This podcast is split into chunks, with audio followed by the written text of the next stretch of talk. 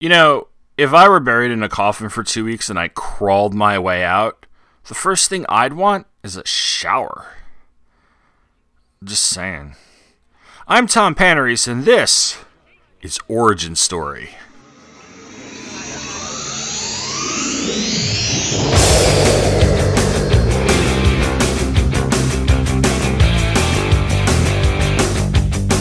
Who are you? Why are you like this? Like what? Like how you are?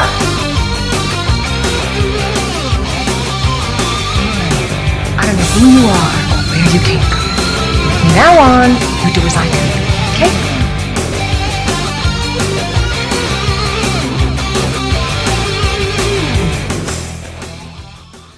Hello and welcome back to Origin Story, a podcast mini-series brought to you by Pop Culture Affidavit, which is part of the Two True Freaks Internet Radio Network. I'm Tom Panarese, and what I'm doing over the course of these 33 episodes is taking a look at the books that I bought from the summer of 1986 until the fall of 1987, which is the first time I collected comics. I've got just one comic book this time around, and that is Web of Spider Man number 32, which came out on July 28, 1987, had a cover price of 75 cents. It is part four of the Kraven's Last Hunt storyline, and the cover is my favorite of this entire six parter, and probably the most well known. It shows Spider Man covered in mud, having just literally risen from the grave, with the headstone behind him that reads, Here lies Spider Man, slain by the hunter. Mike Zeck really outdoes himself with this one, and it just hammers home the point of why he is one of my favorite comic book cover artists of the 1980s. Inside, our story is titled Resurrection, and the creative team is the same as it has been since the beginning of the storyline. J.M. DeMatteis, writer, Mike Zeck pencils, Bob McLeod inks. Janet Jackson did the coloring on the original issue, while Mike Zeck and Ian Tetrault recolored it for my trade. Jim Salicrup was your editor, and Jim Shooter was the editor in chief. I guess I should point out, by the way, that the editor in chief of my collected edition is Tom DeFalco, since this was published after Shooter was ousted in 1987. We open with a naked Peter Parker curled in the fetal position on a white page. Ned Leeds then appears and says hello, but when Peter points out that Ned is deceased, the apparition of Ned crumbles before him and he finds himself alone again. Peter then appears to be crawling through a tunnel while his thoughts echo Kraven's I am the spider mantra from the last few issues. And he is a spider crawling through the tunnel. He's attacked, and as he is, he starts thinking about how he is not the spider, and how he how that's the huge mistake that Kraven made, thinking that he was some sort of supernatural being or something. He then begins crawling through the tunnel as Peter and then starts thinking about Mary Jane as he pushes on the ceiling of the tunnel. Eventually, he breaks out and comes to the surface in the same costume in which he was buried. Spider Man heads into the building near the graveyard, which is not a church but is Kraven's mansion estate. As he walks around looking for Kraven, he sees issues of the Daily Bugle that have these Spider Man Berserk headlines and realizes that he's been in the ground for two weeks and also realizes that Kraven has been masquerading as him. Meanwhile, Vermin is somewhere in the mansion being kept in an electrified cage. Mary Jane is at home worrying about Peter. She tries to watch TV, but she can't, and she throws the remote control in frustration. But before it can hit the ground, it's caught by a web, and Spider Man appears at the window holding it. He takes off his mask and they embrace. Sometime later, Mary Jane comes out of the bathroom to see Peter putting his costume back on. She wants him to stay, rest, and talk about what happened, but he doesn't have the time for it. He needs to find Kraven right away. He tells her he'll make it home okay and then heads out. His spider sense guides him to Kraven's building, and he sees the villain standing there in a black Spider Man costume, waiting for him.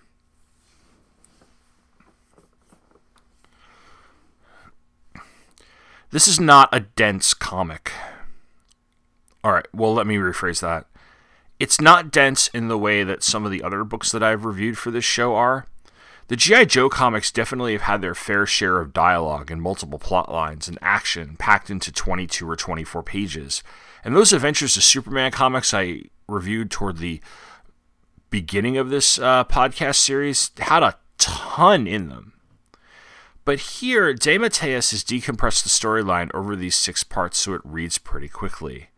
But what it lacks in density, it makes up for in DeMatteis' ability to write, well, as close to horror as a Spider Man story can probably get. The scene where Peter's crawling through the tunnel has him as a spider, and then some weird monster things attack him, and he crawls out of the back of the spider all goopy. This is definitely upping the ick factor. So thanks, guys. But I like that scene for what it represents and what DeMatteis has Peter say it represents, which is that he is not the spider. He is a man, and he says that the sh- that represents both of his weaknesses and his strengths. I like when a superhero's humanity is important to his character, and I think that Spider Man is a character who especially thrives on having that humanity on display. I know I'm not breaking any new ground with this statement, but from the Spider Man that I've read, I've always seen that there's a really important personal story among all the high flying adventure and wacky supervillains. You don't necessarily always get that with Batman, for instance. Yes, there are plenty of Batman stories where his humanity is a factor. In fact, if you were reading Batman in 1987, you were about a year away from a death in the family and then a lonely place of dying, which explore the idea of Batman's humanity and what happens when he deliberately tries to shed that humanity. But it's not always there. With Spider Man, it seems to be always there, and I think that DeMatteis is doing a great job with this. Now, I realize that Spider Man is strong, but I wonder how much of his getting out of the coffin has to actually do with Kraven rather than his fighting his way out. As the story goes on, the repeated panel this time is a black Spider Man mask that slowly reveals Kraven's face, and he keeps saying he's coming until he says he's here. So, was it Kraven's plan all along for Spider Man to escape the coffin and see what Kraven had done to his reputation? Was he planning on it taking two weeks? Or did he just figure that at some point Spider Man was going to have to make it out alive? Either way, it sets up a confrontation with Kraven in part 5. And we get a reminder that Vermin is still there, and that will be important in part 5 and part 6. The reunion with Mary Jane is done well, and I think it's implied that right after she sees Peter, they have sex, and that's not something I understood when I was 10. So there you go. I mean, I knew about sex, but whatever subtlety DeMatteis, Zeck, and McLeod were trying to get past the comics code got past me as well. And I like though, even though he knows he should rest, Peter isn't going to rest until he, Kraven gets what's coming to him. Again, this storyline is great, and it's living up to its status as one of the most memorable of this period. And thankfully, we've only got about another week until the next part. Although after that, it's about two weeks until the conclusion. But I think we'll live because between that, there's some really solid comics. I'll be back right after this. Do you have unexplained mood swings? Do you have difficulty communicating with others? Do you exert a fishy odor? Do you experience undue aversion to flames or revulsion of bonfires? Have you suffered from long periods of amnesia or unexplained blackouts? Do you like to toot your own horn, speak of yourself in Shakespearean tones, or sound like Dean Wormer in Animal House? Are you a sociopath? Have you senselessly slaughtered innocent undersea creatures? Is your family tired of every vacation having to be to the beach or on a cruise ship? Do you have a secret collection of green fish scale Speedos? Then you may identify with the subject of our new podcast, Imperious Rex Confessions of a Serial Surface Invader. Longer than a whale, he can swim anywhere. He can breathe underwater and go flying through the air. And The noble submariner, prince of the deep, will be ready any demon. Lord of Atlantis is the prince of the deep. Join us each week as we review the next installment from Prince Namor, the true submariner's adventures in Tales to Astonish, starting with the quest in issue 70 and moving forward through the Silver Age of Marvel Comics. Check out our blog at serialsurfaceinvaders.tumblr.com for a new show every two weeks or so and a steady stream of ridiculous aquatic content. And please, if any five or more of the above conditions apply to you, seek professional help.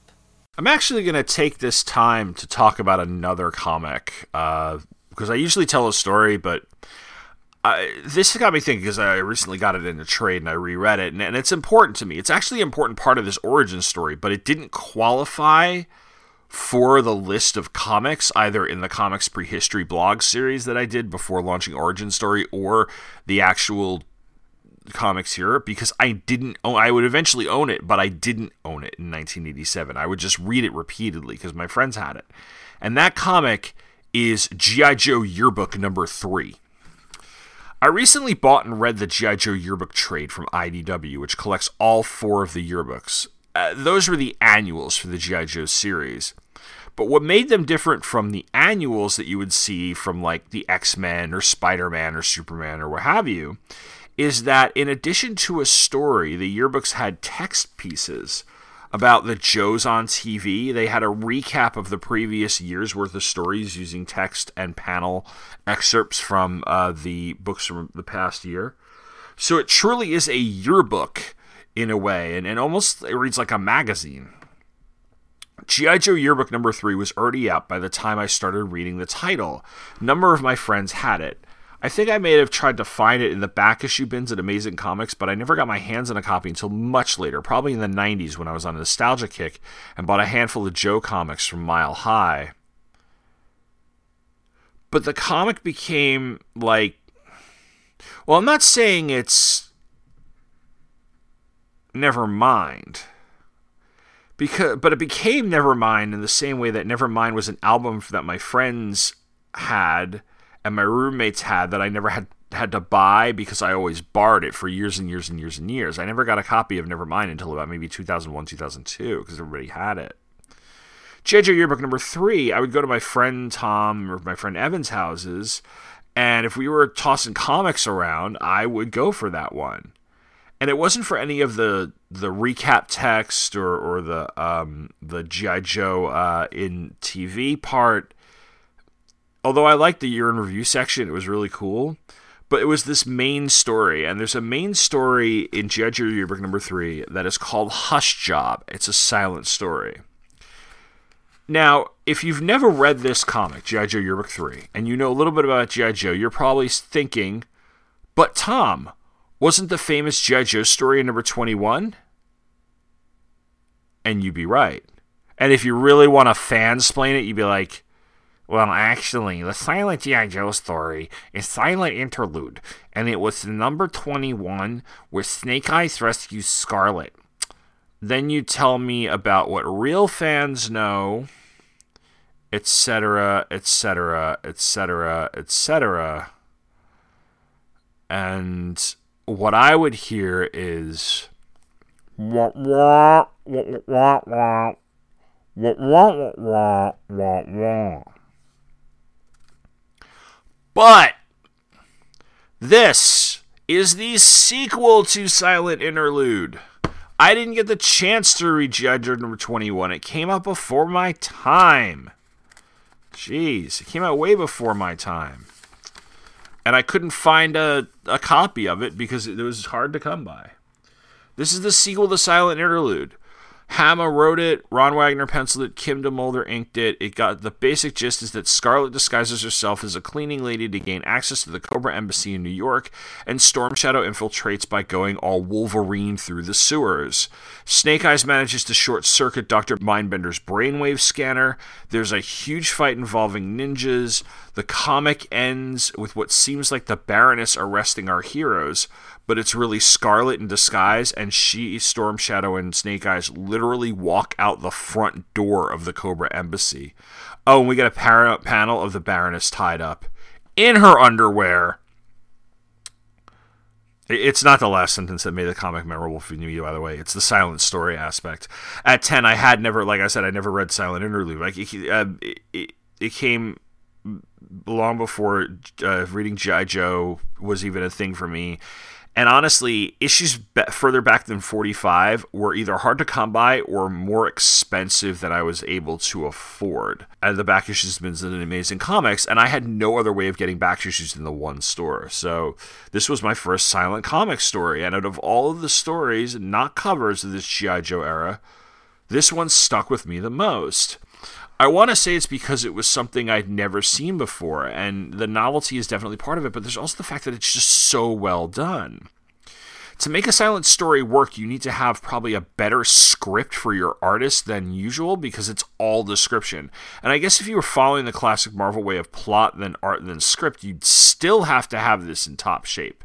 Plus, the art has to be good because that's all there is. I like Ron Wagner and G.I. Joe. But this is beyond what I have seen on the other issues. I think some credit does need to go to Kim DeMulder, whose inks give the pencils more depth and more detail. And I also think that Wagner knew what he had here and really took the opportunity that he was given in terms of drawing the pencil work. That's a short review in a sense, because I, I didn't want to focus on the comic, I wanted to focus more on the impact it had on me. Like I said, it was the first and for a while the only silent story that I had read. I honestly didn't know that comics could be like this, so in a big way, it's a landmark book. And it was one of a handful of books that I find important to me because of the way it made me say, I didn't know you could do that. This is the silent story. Aliens number five, the first uh, black and white Dark Horse series, was the first comic I owned that had profanity in it. Shaman's Tears number one from Image, believe it or not, was the first time I remember seeing full on nudity, or at least a nipple on a woman. The Clerks comic book from Oni was the first one that was outside of the realm of superheroes, sci fi, or horror for me. And I know that a lot of these are not landmark books for the industry or the medium, but I think it's important to note that they show how your entry into something or broadening your mind or branching out does not always happen in the way you are expecting. I don't know. It's more organic. I mean, I read Watchmen when I was 17, and I read Dark Knight when I was 12 or 13, but I wasn't totally blown away with what Miller or Moore were doing with superheroes because, well, I just wasn't there yet. Hell, I didn't read Sandman until I was in my early 20s, and I still feel like I didn't get everything I was supposed to out of it. Don't get me wrong, I liked Sandman, and I certainly really liked uh, Death, the High Cost of Living, but there's a point where me not getting everything made me wonder if I was like too stupid to see what everyone else was saying. and it's not just comics. I mean, there are, I've turned off Oscar-nominated independent films I've listened to entire albums and I've honestly wondered what I was missing. you dumb bastard. It's not a schooner, it's a sailboat. A schooner is a sailboat, stupid ass. You know what? There is no Easter Bunny! Over there, that's just a guy in a suit! And if I was ever going to be smart enough to see it. Well, Lord! Where the hell do I get to see the goddamn